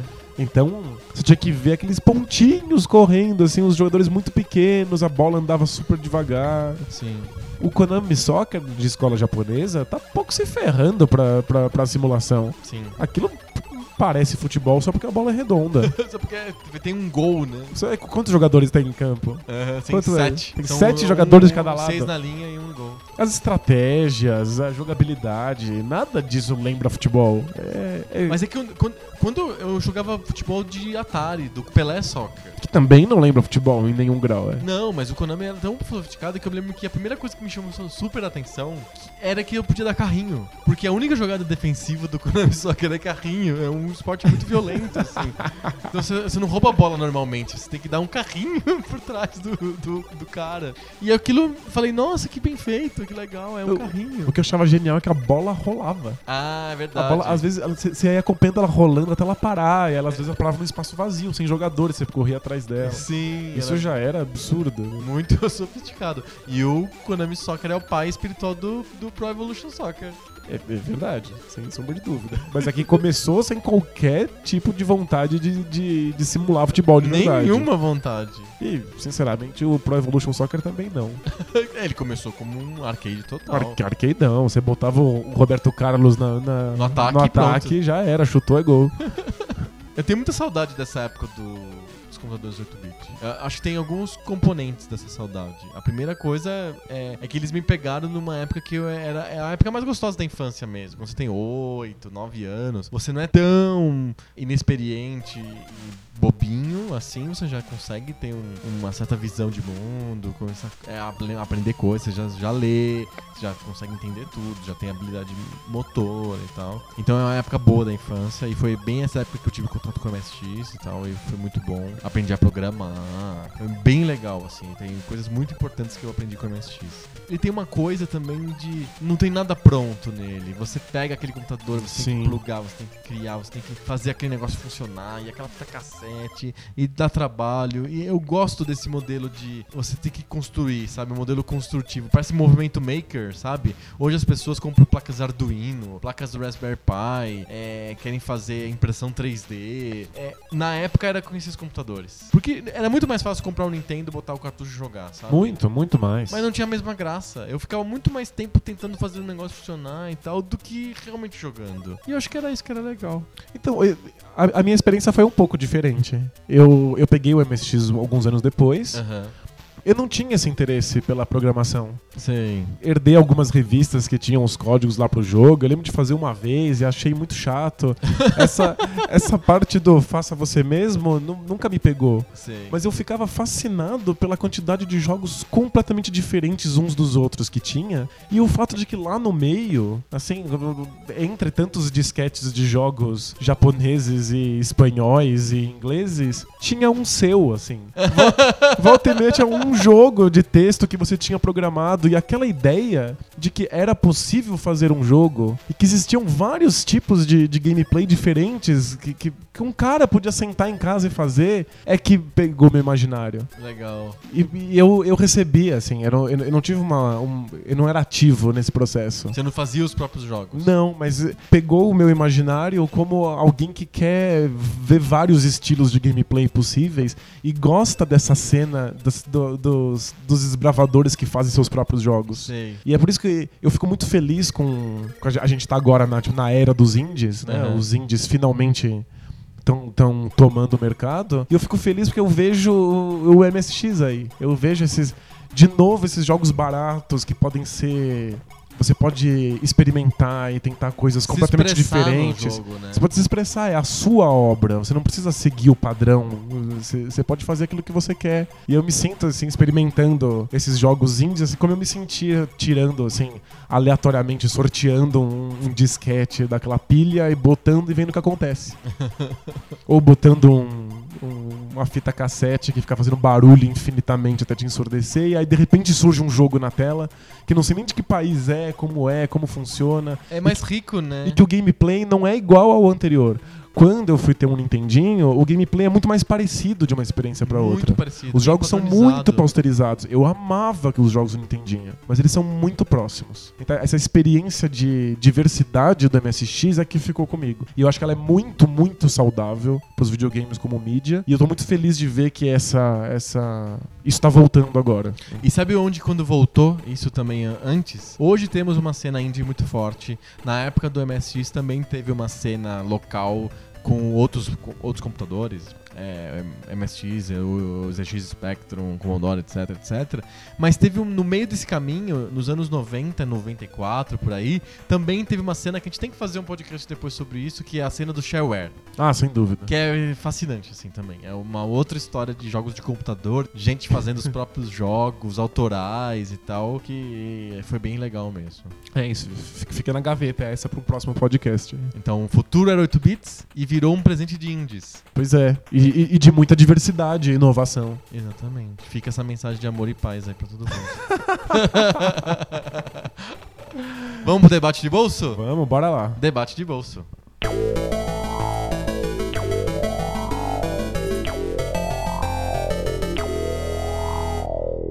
Debate de bolso. A sessão ou podcast Mentira, hoje é a última edição do Debate de Bolso que vai ter o podcast separado. A gente fez uma experiência, durou mais de 10 episódios, foi acho que foi legal, né, ter o debate de bolsa separado por um tempo. Foi bacana, algumas pessoas ouviram ele avulso é, comentaram, entraram em contato poucas, com a gente. Na verdade, não deu muito certo em termos de audiência, teve poucos, poucos ouvintes que se dedicaram a assinar e a escutar o debate de bolso no podcast separado. A gente recebeu bem poucos comentários no site do debate de bolso. O debate de bolso, eu acho que a graça dele era que ele era uma ilha de debate aleatório dentro de um podcast sobre videogame. Eu acho que isso que era legal. Ele separado, um debate de 20 minutos, talvez seja meio, meio, meio solto demais, então a gente acabou. Ah, foi uma experiência legal, mas a gente acabou abortando ela. Então, esse debate de bolso agora, um tema que você, Danilo, vai dizer, é o último debate de bolso em podcast separado. É o último avulso. É o último avulso, a gente continua com o debate de bolso. Porque é uma característica definidora do Poco Pixel, debate de bolso, não é não? É, muito. É. depois, depois que a gente concorda na, nessas conversas sobre videogame, é sempre legal ver a cara de pânico do outro num, num, num tema aleatório. Num tema né? aleatório. E qual que é o tema aleatório de hoje? O tema aleatório de hoje. Primeiro eu queria que você relembrasse um pouco da sua história sobre o tema. Tá. E depois desse uh, alguns palpites. Ok. Eu queria que você me contasse um pouco como foi sua experiência escolar ah. na sua infância e adolescência. Tá. E qual é a sua opinião sobre o currículo escolar das escolas ah, atualmente? Interessante. Como é que você acha do modelo escolar atual? Porque, não sei se você sabe, mas está havendo um debate muito grande sobre a reestruturação dos, do currículo, uhum. porque a taxa de desistência no ensino médio nas escolas públicas é alarmante. Certo. O governo está debatendo possibilidades de acabar com, com o ensino público noturno, por causa da, da, taxa de desistência e talvez de deixar o currículo mais enxuto, acabando com algumas matérias ou tornando algumas matérias optativas. E eu queria saber sua opinião sobre isso, sobre currículo escolar e como é que foi sua vida na escola. Pois é, eu, eu sempre fui uma pessoa é, muito curiosa e eu sempre fui uma pessoa muito que sempre gostou muito de autoaprendizado, de ser um autodidata. Eu sempre gostei muito de ler e sempre, sempre gostei muito de aprender coisas sozinho. Então, por exemplo, programação, que a gente estava falando no, é, sobre MSX e computadores 8-bit, eu aprendi sozinho, basicamente. Eu tive um estímulo de uma parente que, que era meu aniversário e ela viu aquele computador e falou: Ah, você programa e, e começou a me mostrar algumas coisas básicas, mas na, na prática mesmo, eu fui atrás de, de conhecimento em livro e coisas desse tipo. Eu sempre fui um um cara que gostou muito de aprender sozinho e gostou muito pouco de escola. Então eu ia para as aulas assim com algum interesse, não era pessoa bagunceira nem, nem de longe, eu sempre fui bem bonzinho, assim, bem tranquilo na escola, mas eu não, não, não, não era especialmente motivado para estar lá, assim uma coisa que aconteceu muitas vezes foi de eu quando eu, eu, gostava muito do momento em pegar o material escolar e eu lia os livros. Então, geralmente eu começava as aulas, como isso acontecia uma semana ou duas semanas antes das aulas começarem, né? Os alunos têm que começar as aulas já com os livros, né? Então, a lista chega antes para os pais e tal. Eu já tinha os livros antes das aulas começarem. Geralmente eu já tinha todo lido todos os livros antes das aulas começarem. Eu, fazia isso também e eu lembro de uma anedota, se você permite. Ah, claro. Em que, em que eu li assim que, antes de começar as aulas, assim que eu recebi o material, eu li inteiro o livro de história do quarto ano e fiquei puto da vida porque ele era igual ao livro de história do terceiro ano. e não tinha nada sobre, sobre história que não fosse a sua cidade, a sua rua, o seu bairro. Não era história, né? Não era história de verdade. E eu fiquei emputecido. E aí, umas semanas depois, eu recebi de você umas páginas do livro de história do ginásio, assim. Ah, sei. Tipo, aí tinha coisa sobre o Egito, Egito. e a Mesopotâmia. Eu falei, caralho! Que legal. Não é meu bairro. Eu fiquei muito feliz, assim. Fiquei muito animado pro ginásio. Aí, Dois anos antes. é, aí eu cheguei no ginásio e é, claro que não foi tão legal assim, né? Não. Então, eu tinha gosto pelas matérias, eu tinha muita curiosidade intelectual, a- a- ainda tenho muita curiosidade intelectual. Não estu chegava a estudar, nunca estudei assim de passar todos os dias estudar um pouco, nunca foi isso pra mim. Geralmente quando tinha prova, eu, e eu estudei à tarde, boa parte da vida, eu estudava de manhã pra prova da tarde. Era o máximo que eu fazia, assim. Mas ia bem, fui várias vezes melhor da turma, coisa desse tipo, mas nunca porque eu curtia especialmente a escola. Era sempre porque eu gostava da, da- do conhecimento em si, mas não da escola. A escola era chata, era um- uma coisa burocrática que eu tinha que cumprir, Sim. assim.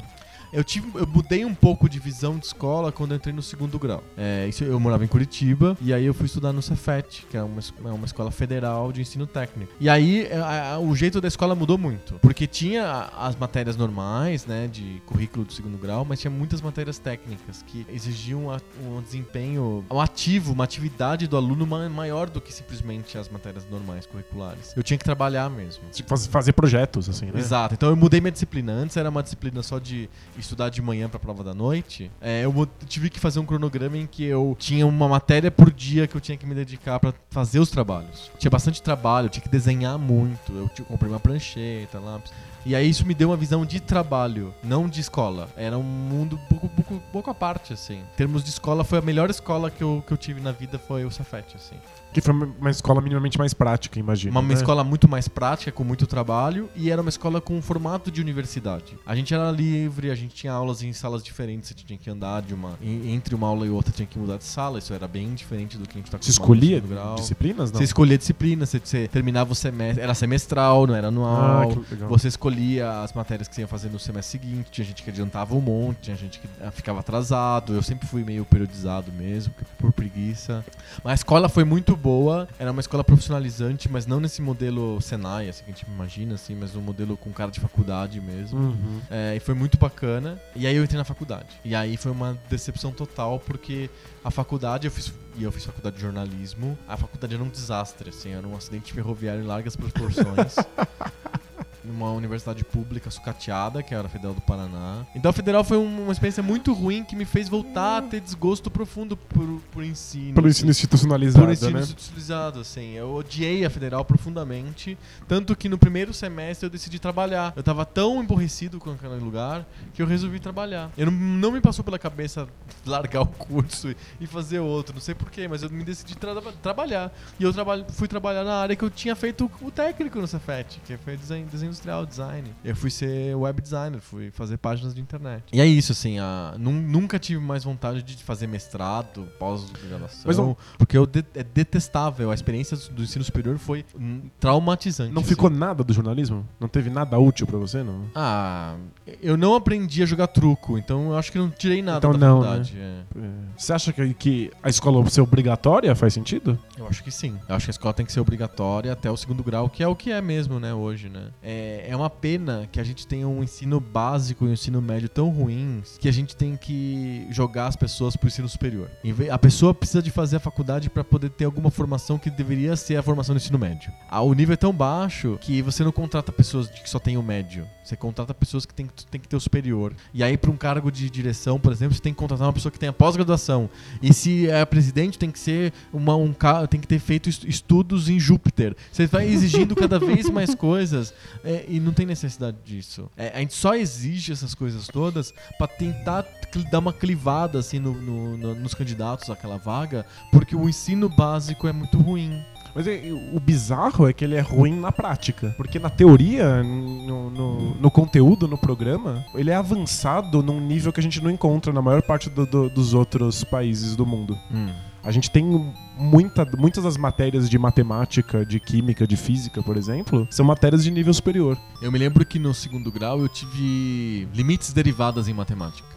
É uma matéria que de engen da engenharia. Sim, com sem dúvida. Não é uma matéria de segundo grau. É, o, o, o currículo é super inchado nesse sentido. Você aprende coisas que são muito específicas de algumas faculdades e elas estão colocadas Sim. dentro do currículo do ensino O, médio. o meu modelo, o modelo que eu acho que deveria ser, é, paradoxalmente, é um modelo que existe uma instância média de ensino superior. Eu acho que existe em alguns países, acho que os Estados Unidos, por exemplo, é assim, em que você faz uma faculdade que ela é um- ligeiramente genérica. Você faz humanidades, entendeu? Ela não te encaminha exatamente para uma especialização específica. Ela te, dá ciências humanas como um todo, por exemplo. É, aí depois você faz direito. Quando você faz o, o humanidades nos Estados Unidos, é, você é um undergraduate. Vo- O curso superior é undergraduation, não é PhD. É, dep- depende das matérias que você pega, pro lado que você leva, você começa a caminhar na direção de Pa- uma graduação. Pra graduação plena, mesmo, é. pra você ser um PhD ou um mestre ou coisa desse tipo. Você, porque é muito estranho. O cara chega do segundo grau, ele estudou milhões de matérias todas díspares, malucas assim, aí quando ele chega na faculdade, ele para tudo aquilo, dá uma interrompida louca e ele já vai ler as leis. Vai pra uma especificidade doidona, assim. Exato. Ou vai ver dente, já vai ver dente. Cria uma bolha, assim, do nada. É, e Você aí vira vai- técnico. Então é estranho, né? Uma faculdade, um, um curso superior técnico, né? É, é muito bizarro. É, é tão díspare, porque você sai do, do- do ensino médio, que é exageradamente aberto, Sim. você tem que ver muitas matérias diferentes, de Totalmente desconexos e especificidade muito grande, muito desconexas, e de repente você vai para um ensino superior que é extremamente técnico e específico. né? Sim. De repente, assim. A sensação que você tem é que você abandonou o ensino como ele era antes. Ele tem um- uma freada brusca e mudança de direção, assim. Você entra numa outra Total. seara de profissionalização mesmo. E o ensino superior não deveria ser profissionalizante, né? É, acho que esse é, esse é um ponto a se pensar do, do- do ensino superior. Qual é a função dele? Ele, ele, ele existe pra quê? É, Eu acho que a gente então, não sente pensar nisso. é, tinha que ter um equilíbrio melhor, assim, entre essa- essas fases todas, assim, da, da vida escolar da pessoa, né? Ela tinha que ter um ensino básico mais, mais refinado, digamos assim, que já prepara a pessoa pra vida, de não que ela fique em um, um casulo forever, até ir pra faculdade, e aí ela sim, ela vai fazer alguma coisa prática, sabe?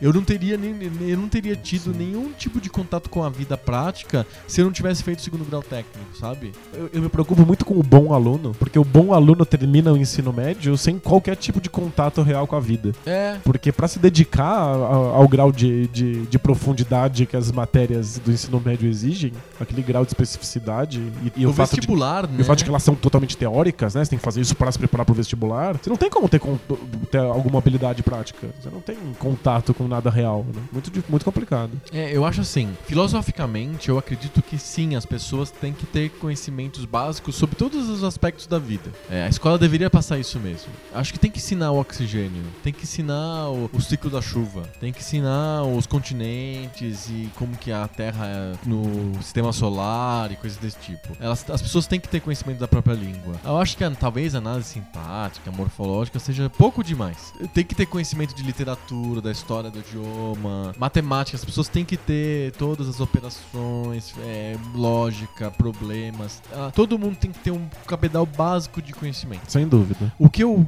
acho esquisito é que no segundo grau estica, né, esse conhecimento técnico assim de um jeito drástico até. Você fica fazendo equações de termodinâmica, limites e como que chama de matemática que eu sempre achei estranho, números irracionais. Enfim, é tão específico, tão técnico. E a pergunta que o aluno faz é: "Pra que que eu tô aprendendo tudo isso?" Você saber que o planeta Terra faz parte do sistema solar ele fica a uma distância razoável do Sol e isso permite a vida, é, é- é um conhecimento básico suficiente pra todo mundo ter que saber. Pra não ter pessoas que acham que a Terra é plana e assim por diante. Agora, saber números irracionais é meio maluco, não é? Não, não, completamente. Eu, sobre esse, esse lance de não ter ninguém que acha que a Terra é plana, uma das coisas que eu percebo que a escola é muito eficiente em fazer é que todas as matérias, por mais díspares que sejam, elas ensinam um pensamento racional. Perfeito. É que a gente herdou o modelo de educação francês, né? Sem dúvida. Tipo, supostamente a escola é uma ferramenta fantástica pra acabar com o pensamento mágico. Sim. Mas me parece que o, o debate que se faz hoje sobre quão grande é o, o, o currículo do, do, do ensino médio passa sempre por abolir uma ou outra matéria. É. Ao, ao invés de enxugar o, o- a quantidade de conhecimentos exageradamente técnicos que você encontra. Exato, né? não preciso de calcular as equações do sais, assim, sabe? Quantas gramas, móis e não sei o quê. É. Pra que, que eu preciso saber Não isso? preciso ter isso no segundo médio e por outro lado, a faculdade não precisa ser estritamente isso repentinamente, Uhum. sabe? É, E eu, eu acho que talvez eu pense, eu penso assim, porque eu fiz o segundo grau técnico que ele aliviava nas matérias normais. A química era mais fácil, a física era mais fácil. pra dar ênfase no, no, no pra dar design, ênfase né? no design, digamos assim. Eu tinha muitas horas do dia que eram pra falar sobre design,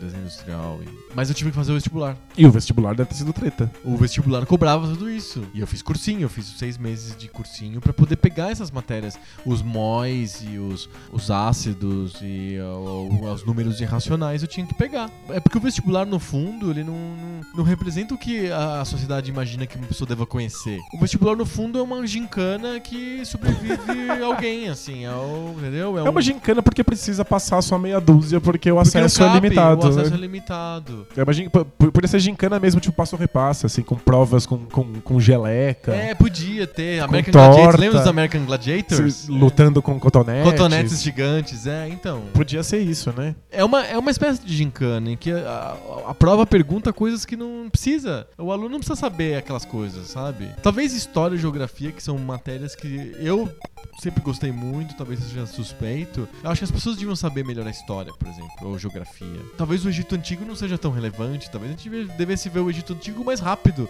e a gente fica vendo lá a dinastia X, Y, o Baixo Império, o Médio Império, não sei das quantas. né? Fica muito tempo na história antiga. Eu me lembro que eu tive várias vezes esse problema de na escola não dá tempo de terminar a matéria. Então, ele, a- o- o, começo do ano sempre dá certo. O final nunca dá. Então não, não tinha Segunda Guerra Mundial, mas tinha o Egito Antigo. O currículo é muito grande, é muito extenso. Eu acho que a gente tinha que aprender a, a lidar melhor com as generalidades. E ficar, ficar menos focado nessas coisas tão É, específicas. o único problema é que se a gente debate uma mudança assim do, da- do currículo e da grade, quais são os assuntos que vão ser abordados, e a gente não muda o vestibular, fodeu. Eu não posso fazer um ensino público que pense na vida, que pense numa coisa mais prática, que foque na educação para cidadania, e se depois eu condenar o meu aluno a, Ao vestibular. ao vestibular, sendo que ele não vai conseguir responder a prova.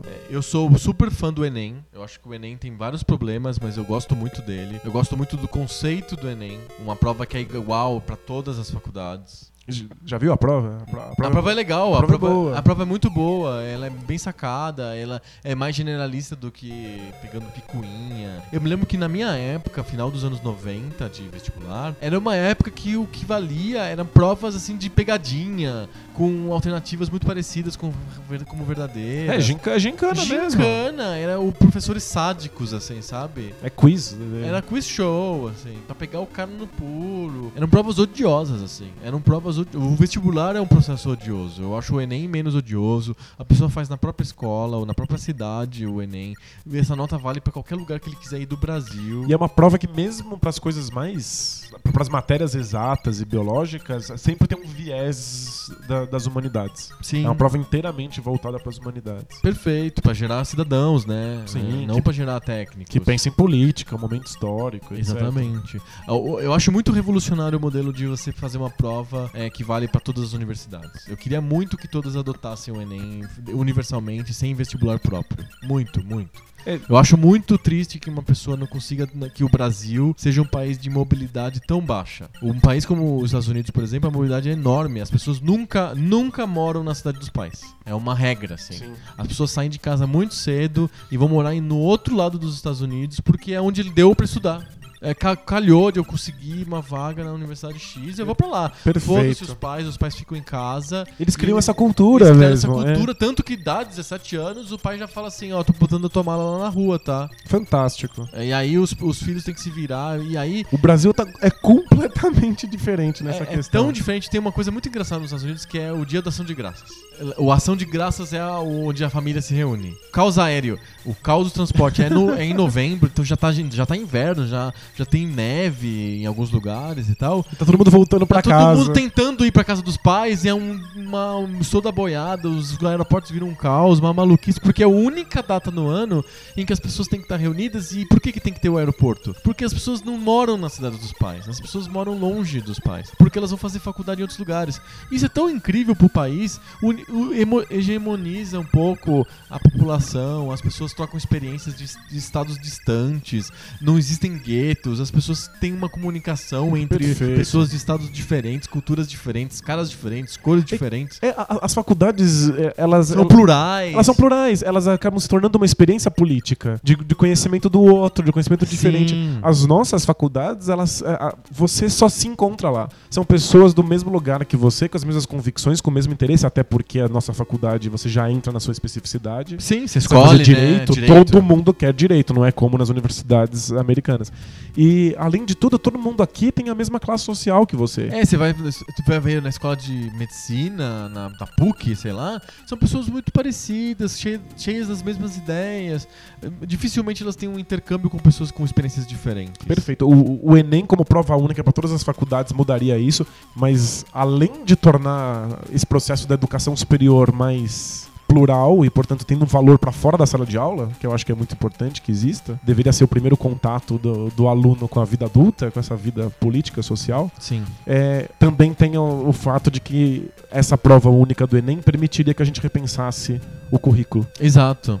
Porque ah, as escolas agora vão fazer uma prova, vão fazer. vão ter um conteúdo mais cidadão. Legal, agora o Enem é mais cidadão. Você não tem que ficar ajoelhando. Você não tem que se ajoelhar porque o, a FUVEST pede pra você decorar. É é uma coisa estranha porque o, essa disparidade tão grande entre um, um curso superior que é profissionalizante, um segundo grau que é marcado por uma prova de vestibular, que é cobra coisas super técnicas, de coisas de- totalmente díspares, faz com que o, eh, pa- tudo pareça ser um, um super concurso público, assim, né? É tudo uma preparação pra um trabalho, né? É, exato. É eu, tô, eu me preparo 8 anos, 16 anos da minha vida estudando pra eu passar numa prova que vai garantir minha vida. Que é, uma, é um pensamento eh, bacharelesco, assim, do, do século XIX, né? Lá do, do, da- do Segundo Império, assim, na Sim. verdade, né? Em São Paulo não é tanto assim. Mas em cidades menores como Curitiba, uma capital bem menor, muito, muito menor que São Paulo, as pessoas te pa- parabenizam na rua porque você passou no vestibular. Sim. É um evento social. Quando eu passei na Federal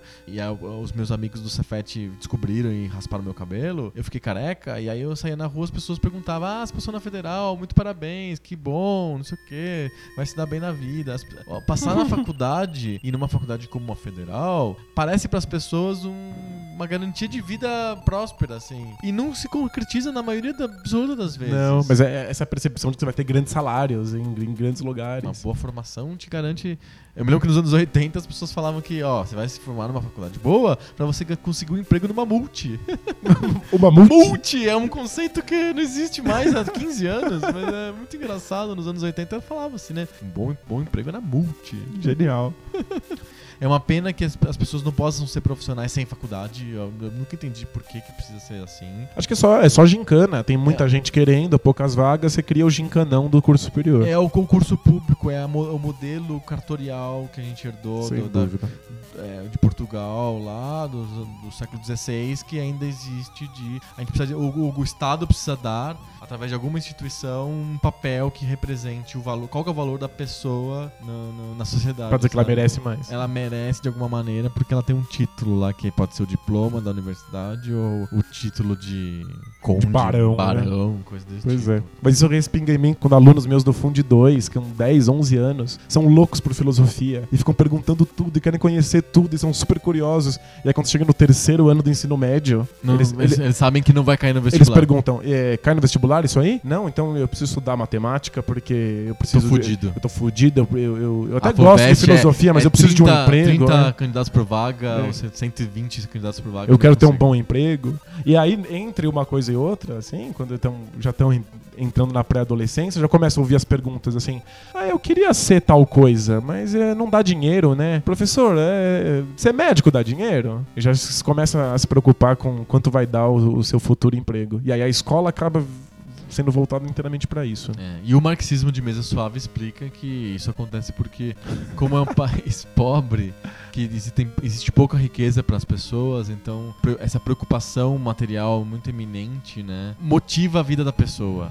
Ela não consegue pensar numa outra vida que não seja a vida de conseguir as coisas materiais porque elas são tão raras e tão difíceis e tão mal distribuídas que ela precisa de se preocupar isso desde cedo. É, e a democratização da educação foi nesse caminho. A democratização da educação tem como intenção aumentar as chances das pessoas de terem uma parte dessa riqueza. Sim. Nunca a preocupação da educação é tornar todo mundo cidadão e melhorar o coletivo. Sim, porque É, galera- isso pressupõe que todo mundo tem os recursos necessários, né? Pois é. Tá todo mundo sendo preparado pra tentar agarrar um pedaço do bolo. Que é um bolo pequeno pra todo mundo. Aí, É, aí tudo é o vira país, gincanão, né? É, o gincana não. É o, país, o é país da gincana. Porque se o país tem mais dinheiro, é, as pessoas não precisam de ficar tão desesperadas em torno dele. É, a, a coisa acontece. Mas no Brasil não dá, o país é pobre. Acho que no fundo, todos os problemas aí acabam caindo nesse modelo de o país é pobre. Bom, Dá, dá, dá pra escrever uma tese sobre isso, como comparando com o Passa ou Repassa. Isso. Celso, Celso como- Portioli e o problema da educação brasileira. Bom, esse foi o debate de bolso mais bundalelê de todos os tempos, né? A gente começou num assunto, acabou em outro. Aí te- terminou com o Celso E Portioli. terminou com o Celso Portioli. é pra gente marcar de vez a despedida do debate de bolso como um podcast separado. Lembrando que quem escuta o, pod- o podcast do, do debate de bolso, ele continua com o bloco fixo do Poco Pixel. Tem que aturar uma conversinha de videogame antes de chegar no debate. Bora ler cartinhas? Bora, cartinhas. Cartinhas!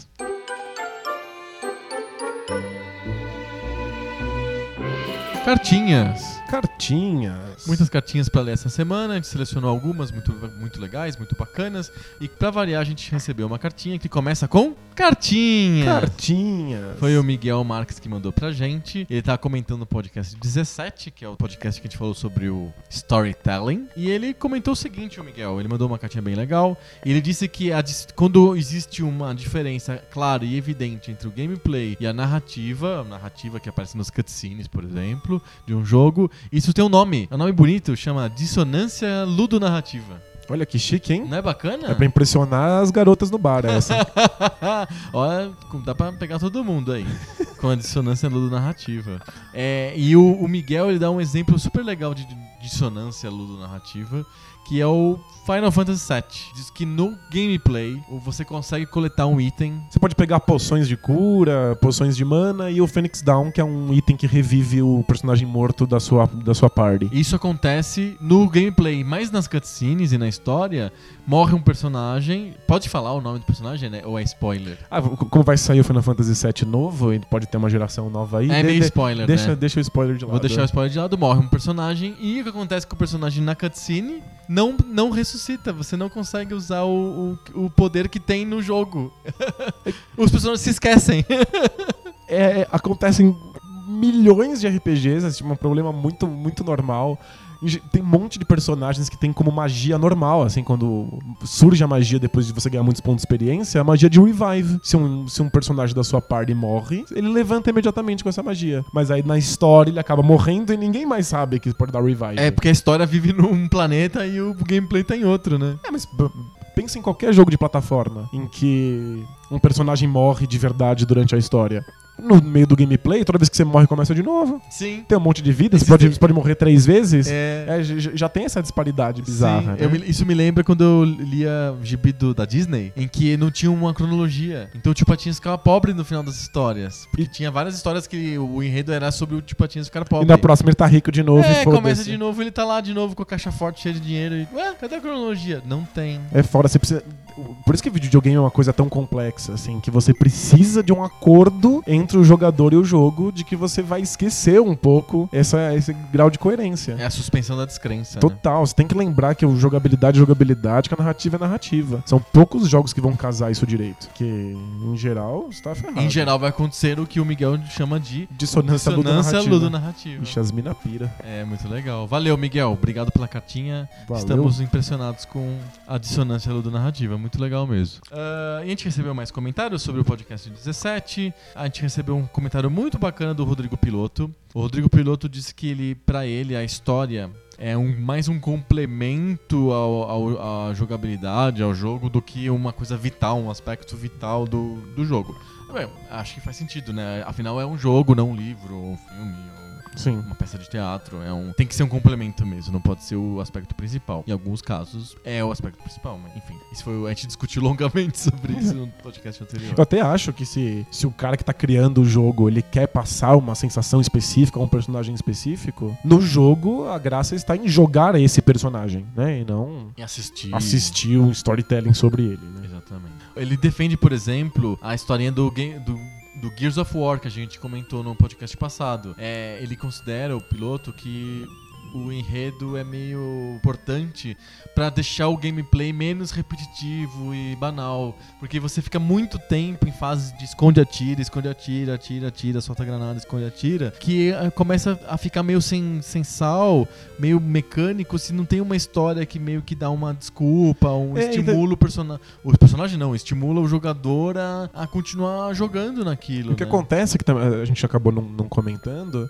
é que às vezes o, o- a história serve de desculpa para que eu possa mudar um pouco as regras da, da jogabilidade. Por exemplo, se o jogo fosse completamente abstrato e eu posso fazer uma coisa A e uma coisa B, e aí de repente o jogo quer mudar um pouco, dar uma variada e cancela pra mim a coisa B. Por que, que ele fez isso? Qual é a lógica? Se eu ponho uma história, eu posso falar que sumiram as minhas granadas. É. Eu posso fazer uma cena em que minha granada cai no ralo e agora eu tenho que jogar exatamente como eu jogava antes, mas eu não posso mais usar granada no Gears of War. Pode acontecer. Então, tipo, dá uma variada na jogabilidade e aí a história cria, Meio que- des- cria desculpas, pra desculpas. pra você dar, variar não apenas o cenário, o lugar em que você atira, mas também como você atira, com que arma você atira, etc. Sim. Sem a história, não, não, não tem como justificar isso. Por que, que mudou a regra do nada, né? Uhum. É um complemento interessante ao gameplay, que é o que o Rodrigo Piluto tá comentando aqui. Com- ele comenta do Destiny, que ele acha que a história não é o suficiente pra segurar o jogo por completo, porque as mecânicas é, são repetitivas às vezes e isso não, não funciona. É, o Destiny acreditou que o que segura-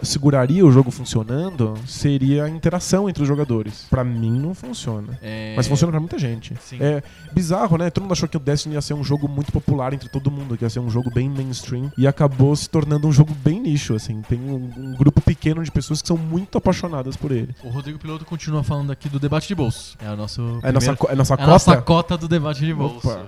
É, a gente fez um debate de bolso na semana passada sobre a TV Cultura, sobre se o Estado deveria investir em programação de televisão, produtos culturais, e se, ou se o mercado deveria resolver isso sozinho. A gente concluiu que não, o Estado deveria sim investir, porque tem, algumas- tem tem- coisas que o mercado não consegue manter. É, Tem tem umas ser- coisas que o mercado não se interessa, é mas são boas pra sociedade. e o Estado tem que fazer isso. O Rodrigo, ele concorda, é, mas ele, ele levantou uma coisa importante. A gente falou no podcast que programação infantil sumiu da TV aberta por causa que uma lei impede anunciantes de fazerem publicidade voltada para o público infantil. Uhum. Como isso é o aspecto comercial óbvio dos programas infantis, as emissoras abertas pararam de ter é, interesse nesse tipo de programação e cancelaram os Adeus programas. TV Globinho. A TV Globinho não existe mais, até estreou um programa que as pessoas ficam numa casa. Mas o Rodrigo disse que ele, por exemplo, quem assiste a Discover Kids ou canais da TV fechada, vê propaganda pra caramba de produtos, pra tudo quanto é tipo de coisa. E aí a gente ficou com uma na orelha. Afinal, pode ou não pode ter propaganda pra criança, né? Então a gente fez uma pequena pesquisa, a gente descobriu que ainda pode. O lance é que é a, a, a tal da lei que a gente comentou sobre publicidade infantil não é uma lei ainda, é um projeto de lei, é o famoso projeto de lei 5921 de 2001. É um projeto de lei ainda que está sendo tramitado desde 2001 para cá. Então a gente vai fazer 14 anos que esse projeto está tramitando, ele é, surgiu na Câmara dos Deputados nesse ano.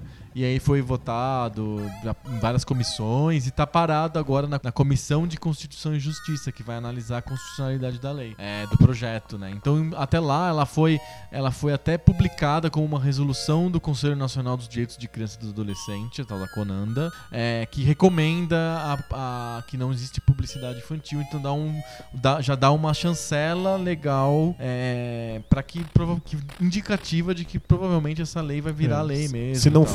For inconstitucional, que é o que está sendo analisado, Exato. provavelmente deve entrar em vigor. deve entrar em vigor, mas ainda não entrou. Então, o que eu acredito que esteja acontecendo é que os famosos departamentos de vai dar merda dos, das emissoras falaram assim: vai dar merda, então tira esses programas do ar. E aí as emissoras aos poucos foram desligando os tubos aí, foram tirando as- esses programas do ar, porque eles não vão ter muito futuro mesmo, né? Então, melhor já desapegar, já tirar do ar. E as, as, as emissoras dos canais de TV a cabo acabaram mantendo, né? Eu acho que é uma explicação por que, que na TV aberta não tem nada e por que, que na TV a cabo tem propaganda pra caramba, né? Mas acho que é, é por enquanto. Em- em Eu acho que em breve- breve a lei deve virar lei.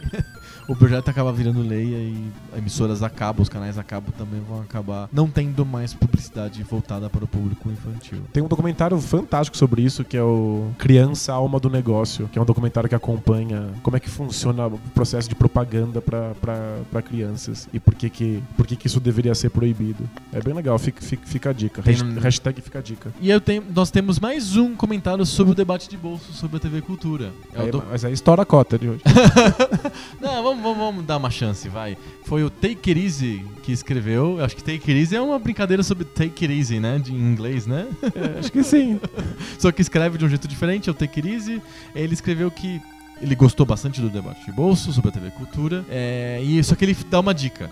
Ele fala assim que ele não tem o hábito mais de sentar, em- chegar em casa, sentar na frente da TV e ficar assistindo a programação. Nossa, né, Pra mim também é alienígena, né? Eu A também. gente já falou em algum debate de bolsa aí sobre, Sim, sobre sobre TV. TV. e Netflix. Meu Deus. Eu também acho bem estranho esse hábito de sentar e ficar assistindo. Esperar uma coisa acontecer na, na TV é muito estranho. É, acho que só, só funciona pra algumas coisas que têm um caráter muito social. Por exemplo, futebol ao vivo ou reality show, que as pessoas gostam de comentar ao vivo no, no Twitter, coisas desse tipo. Coisa que vai te dar spoiler se você não ficar sabendo. Ah, essa semana eu tomei um spoiler na, na cara Do, do Masterchef. do Masterchef. Eu não assisto ao vivo, muito raramente eu assisto ao vivo. O programa tem 15 horas de duração, é tipo uma tortura, assim. Cara, dava pra dividir todo episódio do Masterchef em três episódios, tava ok. Tava muito Sem, ok. sem, sem zoar. Sem zoar. E já são tipo, quase 20 episódios na temporada, daria pra fazer 60. Sim, É cheio de muito- anúncio e tal. É muito louco, é gigante. É muito grande, então eu não assisto na TV, eu assisto depois. Às vezes eu assisto no, no seu tubo. Dessa vez eu resolvi assistir no site oficial da Band. É onde eu assisto sempre. E aí, tipo, pum, spoiler na cara, o eliminado, detalhes cruéis, sórdidos. Eu, tipo, ah, eu só vim ver o vídeo e levei um spoiler desse tamanho. Com a minha carreira de, de assistidor de jogos da NBA, eu aprendi onde eu tenho que olhar nos sites pra não tomar spoiler. tipo, eu, eu esmago os olhos assim, bem esmagadinhos, vejo tudo borrado e encontro o link do vídeo pra não ver quem é que ganhou o jogo do dia anterior, pra ver quem, quem não foi eliminado. É, é uma arte. Não A arte, a arte de não ver aquilo Eu que você sou não pode ver. arte. Mas enfim, o Take It Easy, com- voltando ao comentário dele, ele disse que ele não tem hábito de ficar vendo televisão sentado no sofá. Então ele acha que a TV Cultura, por exemplo, poderia se transformar numa produtora de conteúdo que deixa disponíveis os conteúdos, os programas, é, no YouTube da vida, num canal da Netflix, em um lugar on demand, não numa emissora de televisão. Acho que faz sentido. Acho que assim, sendo gratuito, não problema nenhum. A TV é mais democrática que a internet, né?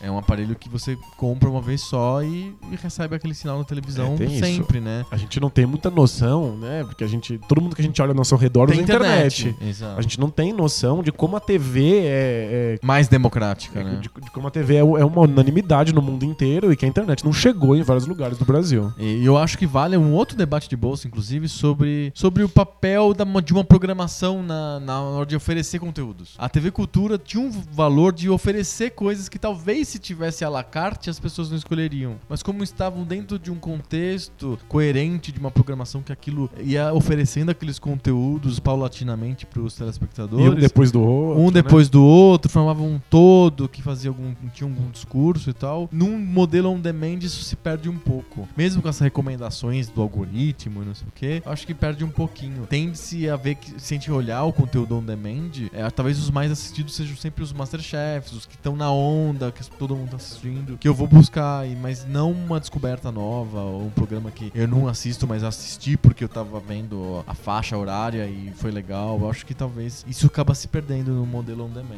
É, isso é uma coisa que a televisão ainda mantém. Mantém a descoberta, né? Por exemplo, Trombar, é trombar com alguma coisa que eu não esperava. Sim, não é tão legal a gente assistir o pastor R.R. Soares antes do Masterchef na Band? As palavras de amor e, amor e paz que ele traz. Do ponto de vista antropológico, é fantástico. Do ponto de vista marketológico é fantástico. O cara é muito fera. Bom, enfim, deixa pra lá. Vamos continuar aqui o nosso papo sobre videogame. Ah, na verdade, não, a gente já terminou. Olha só, a gente já leu todos os, todas as cartinhas que a gente tinha que ler. Muito obrigado ao Tequerize, ao Rodrigo Piloto, ao nosso amigo Miguel, a todos que escreveram pra gente essa semana. Recebeu um monte de cartinhas e comentários. Continuem escrevendo pra gente, porque são essas cartinhas que estimulam a gente a continuar falando, na verdade. é isso aí. Vamos terminar? Vamos. Então bora. Semana que vem a gente volta só com um pouco pixel dessa vez. Então, segunda-feira, pouco pixel e dentro dele tem o debate de bolso. Será que tem novidade semana que vem pra gente falar? Tô, tô- tô sentindo cheiro de novidade. Ih, tá vindo novidade por aí. Hum. Bom, segunda-feira a gente volta então com mais papo novo. Sobre videogame velho. Valeu! Tchau!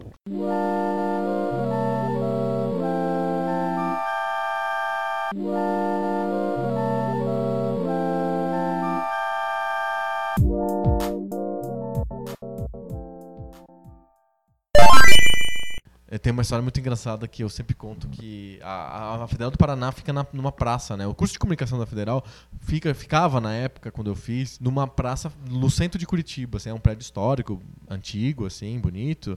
E tem uma praça na frente, com alguma coisa de árvore e tal. E todas as praças em centros de cidades acabam tendo comunidades aí de moradores de rua, né? Pessoas que estão ali e tal. É, o prédio da Federal é aberto, é um prédio público aberto, não tinha muita vigilância. Então entrava, volta e meia, às vezes entrava uma pessoa da rua, usava banheiro, coisa assim. Aham. Tinha muito pouca aula, os professores faltavam muito. A gente ficava mais tempo no corredor Nossa, do que, que nas triste. aulas, assim. E aí no nosso andar sempre tinha um cara que usava o banheiro e tal. E, né, o cara da rua aí e tal, né? Eu falava assim, por que, que ele gosta do nosso andar? Acho que é o segundo andar. é engraçado, né? Ele gosta mais do banheiro do segundo andar. Ele gosta mais do banheiro do segundo andar, tava sempre lá e tal. E aí no terceiro ano eu fui ter aula com ele. Ele dava aula de. é, e dava aula de editoração eletrônica, uma coisa assim. então, tipo.